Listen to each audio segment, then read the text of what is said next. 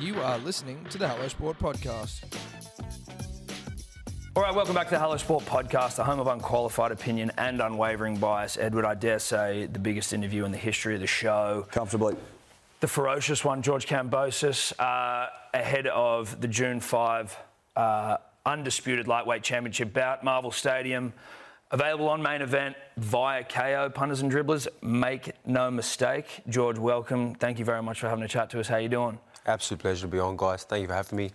I'm doing great, feeling good, and uh, getting close to the big date, Yeah. which is uh, exciting because you know, it's been a long, hard preparation, and uh, as we get closer and closer, you know, it's a it's a good time.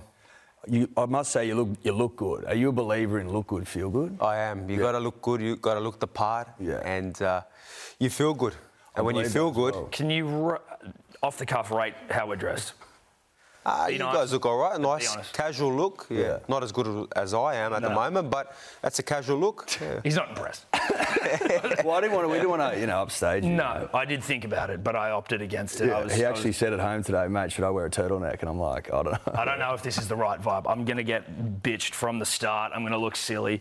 Now, you're a rugby league fan. We are going to talk boxing, obviously, but we're rugby league fans as well. You're a Roosters fan. I am a fan. Roosters man. Yeah. Uh, we're Manly fans. You know, don't hold that against us. We were just hoping to kick things off. You were, you'd be prepared to admit that the 2013 grand final was a rigged event, or that maybe some referee calls. Yeah. Are you prepared to make that statement here today? I'm not. I'm not going to uh, yeah, make that statement. Are you but sure? um, you know, we we uh, had a good win against you guys earlier this year. I disagree. And I was there. I was I was watching the game live and you know supporting the boys. So it was good to You see. didn't think you didn't think Maloney's ball was forward or Sonny's ball to Maloney? we didn't. No, not, not not back then. It was a beautiful ball and you know, went under the post. Okay. But look, we'll agree to disagree, um, which is Respectfully, fine. Yeah. Which is really of course. At the end of the day, it's the ones who's uh, holding the trophy. That's so, it. By any means. sure, sure. Uh, we're not holding on to it or anything. Um, for those that you know, living maybe living under a rock, metaphorical or otherwise, uh, you know, last November you won. It's, I mean, it's not the undisputed championship or lightweight champion. It's the unified, but technically it's the undisputed. It's a little confusing, I've got to admit, and often boxing with all the belts it can be. As you take on Haney, you both hold WBC belts. Yeah, look, just explain. I got the works? super belt. The franchise belt was created as a super title, a title for the big name fighters, the guys who won't have any mandatories that slow the process of the big fights. Now the fans want the big fights. Hmm. So in that process, the WBC franchise super title is a great concept because it allows the fans to get the big fights. Now in that process, a regular belt was created with Devin Haney getting it not inside the ring, through an email, through whatever way he got it, because he was the interim. He had an interim belt. He was a guy who was close to getting a title shot, but wasn't there yet. But when this whole process was made with a super belt, he was given the WBC regular belt. So he became a world champion with never having the pleasure of actually doing it in the ring. Now, my belts that I own now have been passed on through champions. Vasily Lomachenko had, all, had the three belts the WBC franchise, obviously the WBC regular belt at that stage, then it was moved to a franchise belt. He had the WBA super belt and the, and the uh, WBO. Lopez had the IBF. When they fought, Lopez shocks the world, takes all them belts. November 27th comes, I fight Lopez, I shock the world and take all them belts. So, really, this is the undisputed. Plus, I have that beautiful ring magazine, which is the lineal champion. You're, the, you're the top. Beautiful belt. A lot of pride in that belt, and I'm very, uh, you know, humbled to have that belt. It's a dream of mine from a young kid. On, So- on that belt specifically, we've had it tried to be explained to us a couple of times, and it, it, it goes a little bit over my head. Can you explain what the lineal belt is and how you earn it? So the lineal belt is a belt that is not a sanctioning body. You have your WBC, you have your WBA, you have your WBA and your IBF. Hmm. The lineal belt is a belt created where they don't get any sanctioning fees. It is given to the true champion, the guy who they recognise as the top of the division. Now, there are some divisions that aren't that do not have the lineal belt given to one of the champions because they don't feel that they have the right to even hold that belt. This belt is given to the elite, the top guys, and you know I'm one of them, and I, and I hold that belt, you know, with uh, with a lot of uh, honour.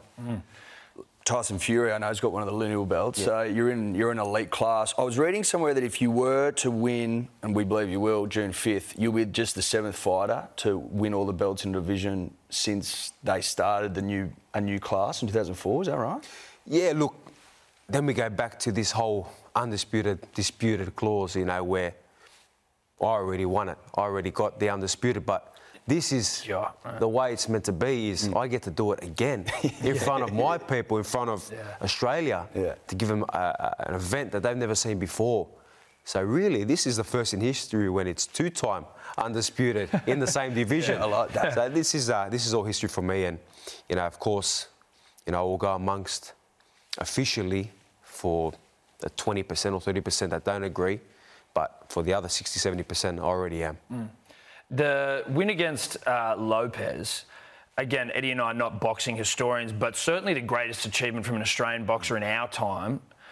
Where does it sit? Is it the greatest achievement to you in uh, the history of Australian boxing? That Yes, your, your win over By far, this this victory that I had against Teofimo Lopez was the greatest victory in Australian history. You got to look at the belts on offer. You got to look at who I fought, who I beat to take the belts. A guy who was the hottest thing in, in American boxing and world boxing, one of the biggest names in world boxing, in his prime, in his hometown. I had to do this mm. against all odds, against so, through so many postponements and adversities. I beat him, so they can't compare. And this victory not only was the greatest victory in Australian history, it puts me as the greatest fighter in Australian history. Yeah. That's no disre- disrespect to anybody. That's uh, the facts. And if they don't like the facts, they can look at BoxRec and see the victories these other guys had compared to the victories I have had.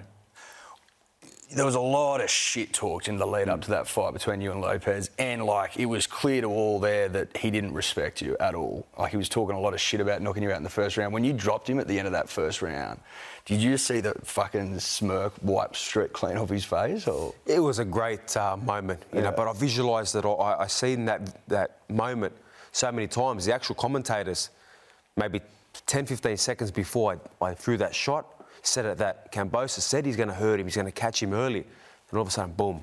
So this is something that I've seen for so many years. I, I, I see these victories. I see these moments. I said it so many years ago that I'll win my titles overseas and I'll come back and fight in a mega stadium fight in a super fight in Australia. And here we are. Yeah. And I see that I'm going to beat Devin Haney bad. So, The, um, 5th. uh, when like your i guess when the title is your goal right and it's all you're thinking about when you're training for years before fights that aren't for the title but that's always the end goal you hear fighters say that like not all but that you know maybe the feeling it was didn't feel like you expected maybe it felt better maybe it didn't feel as good was there anything surprising about the feeling when you finally got it was it as good as it been Yeah, it just it was just a great victory. It was something that I knew. My small team knew. The people around me knew that we were going to achieve this. We were going to win this fight. So it wasn't a shock. It wasn't a, a one lucky punch. No. I had to go through 12 rounds. I had to go through my own adversity round 10 mm. to get that win. Yeah. So many other guys would have said, you know what, I've done enough today. I'll get my respect. I'll be in another big fight. Obviously, there'll be a lot of opportunities, but for me, it wasn't enough. I was willing to die. I was prepared to do whatever it took. And again, in this fight, But walking around as a champ now, you're like, oh yeah, this is as fucking awesome as I was expecting to be. Just having it, it's you know. yeah. Look, it, it's a great feeling, but I know how quick that feeling can go. So mm. that's what puts me on edge. That's what keeps me sharp. That's what makes me continue to work harder and harder every day. Because ultimately, yeah, the belts are fantastic. They're great. The hardware, you know, the status is, is amazing, but it's for the passion and the love of the sport. I love the sport. If there was no belts on the line, no money on the line, like so many times in my career, I still fight. I still get myself up in the morning mm. and put in the hard work. So the passion lies down of how much I love the sport. The belts are just there. They're the hardware. They're there to show that, hey, I am a world champion. But I knew many years before I ever held the belts that I was a world champion. When did that head. feeling come about? Because, like, obviously, I know there's a, some stories around, like, at one point you have to pick boxing or footy, but when you take boxing seriously, when's the point where you're like, I'm gonna, I'm gonna do it? How quickly or how easy is it to get that into your mind? I think around 16, yeah, 15, 16, somewhere there is when it really set stone. And I said, I'm good at this. I can be somebody. I can be a world champion. I can be at the top of my craft and do this, you know, day in, day out. That's where really sunk in where I was having a lot of success, not only in my amateur fights, but in my sparring against guys that were really good professionals, guys that were on their way to fighting for a world title while I'm only 16, 17, beating them up. So I said, you know what, my time will come. And I'm very patient. Things don't happen just overnight. This has been a 10 year journey in the professional ranks, let alone all my amateur fights. And this has uh, been a long, hard journey. Punters and Dribblers, today's episode brought to you by Good Day, the fastest selling multivitamin all to, of all time. Do I have data to back that up? No, I don't. That's a vibe based thing. Big shout out to the, the dribblers that are already uh, on it. It's it's changing lives. I think 207 reviews, five star, all of them at begoodhealth.com.au.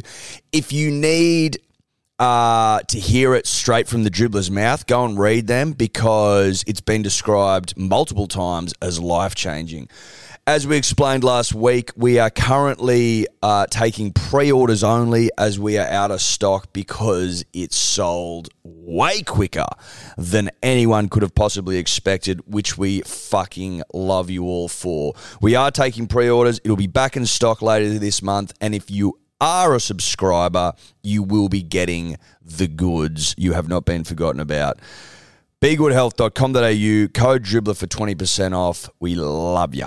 Punters and Dribblers podcast is always brought to you by the betting platform of choice over here, and that is Neds. Neds, baby. Neds. That's it. Number one in Australia, in our opinion. Nay, the world. Nay, the universe. Nay, the multiverse. Now, if you want to follow Tom and I and our mate Guru and our mate Sebo, I mean, I think Tobler's on there, but who cares about that? The profiles tab, Ed, it's uh, an innovation by Neds where you can go and you can see what people are betting on. It is essentially accountability in app form. Well, it's accountability personified. Correct.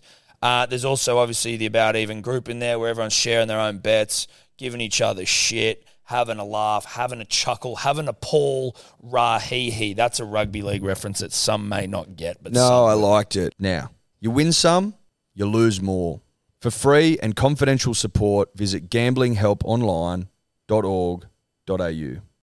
buy a six pack of Big Day Rose at hellosport.shop. What are we doing month of May? Because we are working our way through the remainder of the uh, the most recent vintage. Got a couple left that we want to get rid of before we then turn all of our attention to the end of the year. Just feeling generous, Tom. We're feeling generous, and it's a, it's it's sale time. we just thought, fuck it. If you buy a case and you use the code Manly, you get 50 bucks off the case. If you, you buy two cases, you get 100 bucks off. Yeah. You get what I'm trying to say? Go to hellosport.shop, bang, rose on there, code Manly, 50 bucks off a case. Pretty fucking generous if you ask me. But we love the punter and we love the dribbler. And we're just like, let's get this vintage out there to the people that Yeah. want it most. Let's most. get it in the gullets of the nation. That's right. Gull it up. been a lot of ups and downs. A lot of fighters, if they were in my shoes, gone through the journey that I've had to go through, probably would have thrown in the towel. But I stuck true to, to what I believed. I stuck true to how hungry I, I, I was for that situation, how hungry I am now as a champion to get to, uh, to the top and to continue being the best. I was looking at your boxing record um, in the lead up to this interview, and it, it seemed to me at least that when you started sparring with Manny Pacquiao and you did, I think, three title fights with him, Yep. is that when you started getting noticed more internationally in the US and you, I think you started fighting on some of his undercards? Was that the thing that, like, sort of, you know, catapulted you a little bit? Yeah, look, it, it gave me more openings, more doors where Manny's a legend. I was a part of that team. I'm sparring him as his main sparring partner. But ultimately, I had to put in the work. Mm. If I wasn't showing myself who I am and what I believed in and how good I was in the sparring sessions, then he would have sent me home. He would have said, mm. no. Is the that- first camp would have sent me home. Yeah. So I had to make it work. But is that do you get a lot of belief from that though? You know, so when you're in there with Manny and like you know you're like holy shit, it's Manny Pacquiao. But then when you are sparring with him, that might you must have like I guess there would have been lessons you took from that, but also a lot of like I mean you're already confident anyway, but like even more confidence from being able to sort of hang with him. Yeah, definitely. You know, when you're in there with a legend, an all-time great, a guy who has done so much more than anyone when it comes to titles and divisions than any other fighter in the world uh, and in boxing history, and you're mixing it with him day in, day out, you know that you are elite. You are there. It's just patient. It's your time.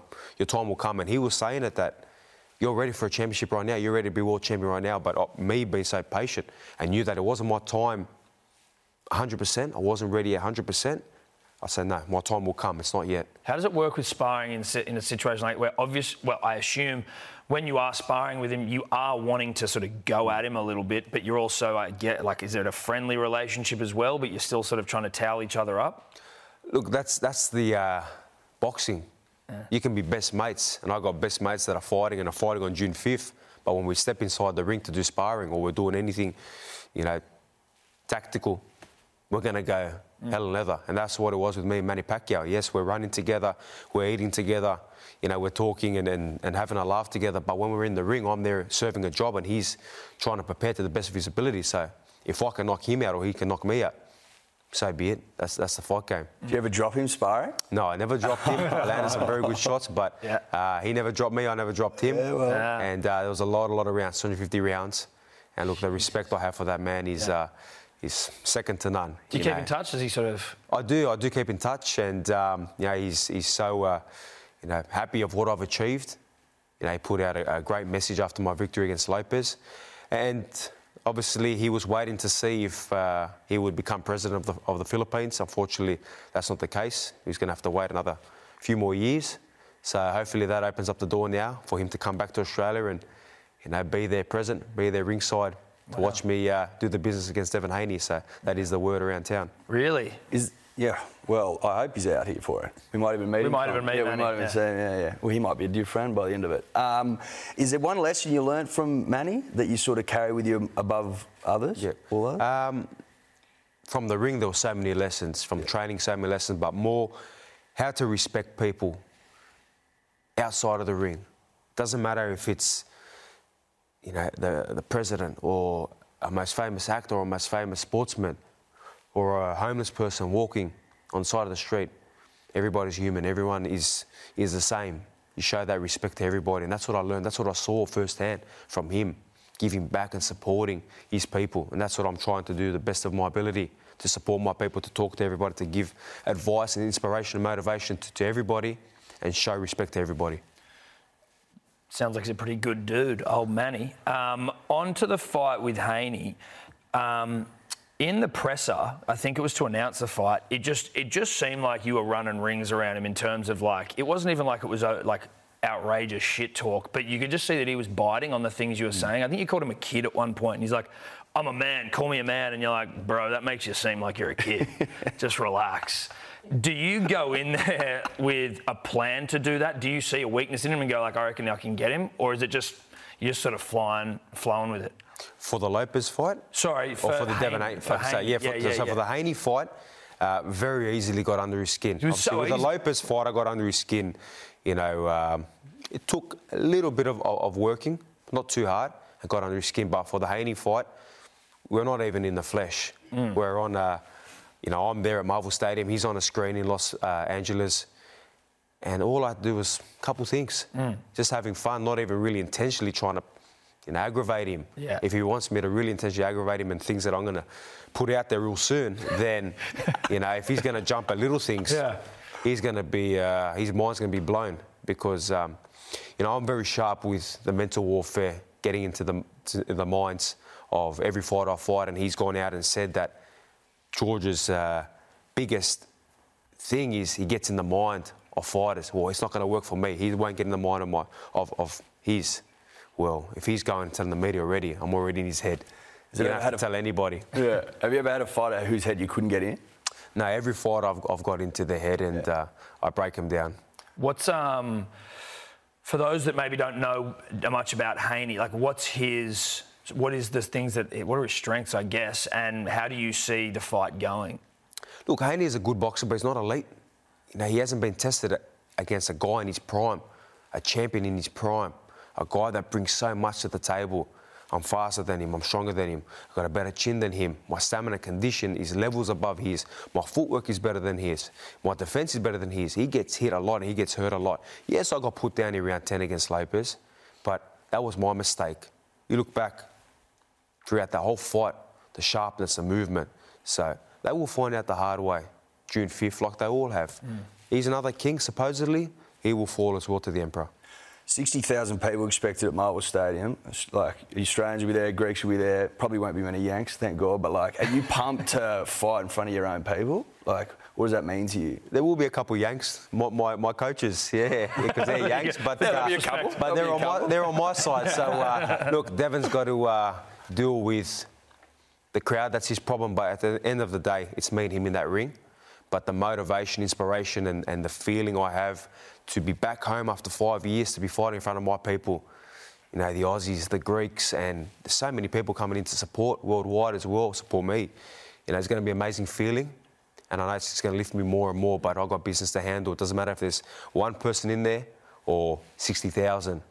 I will handle business the right way, like I always have. Just, uh, just before we let you go, a couple of quick ones. You were quoted in the media the other day. We found this very interesting that you abstained from sex pre-fight, or at least you did Lopez, and you are for this one.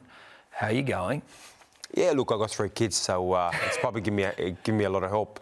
Um, but yeah, I think it's been a little bit.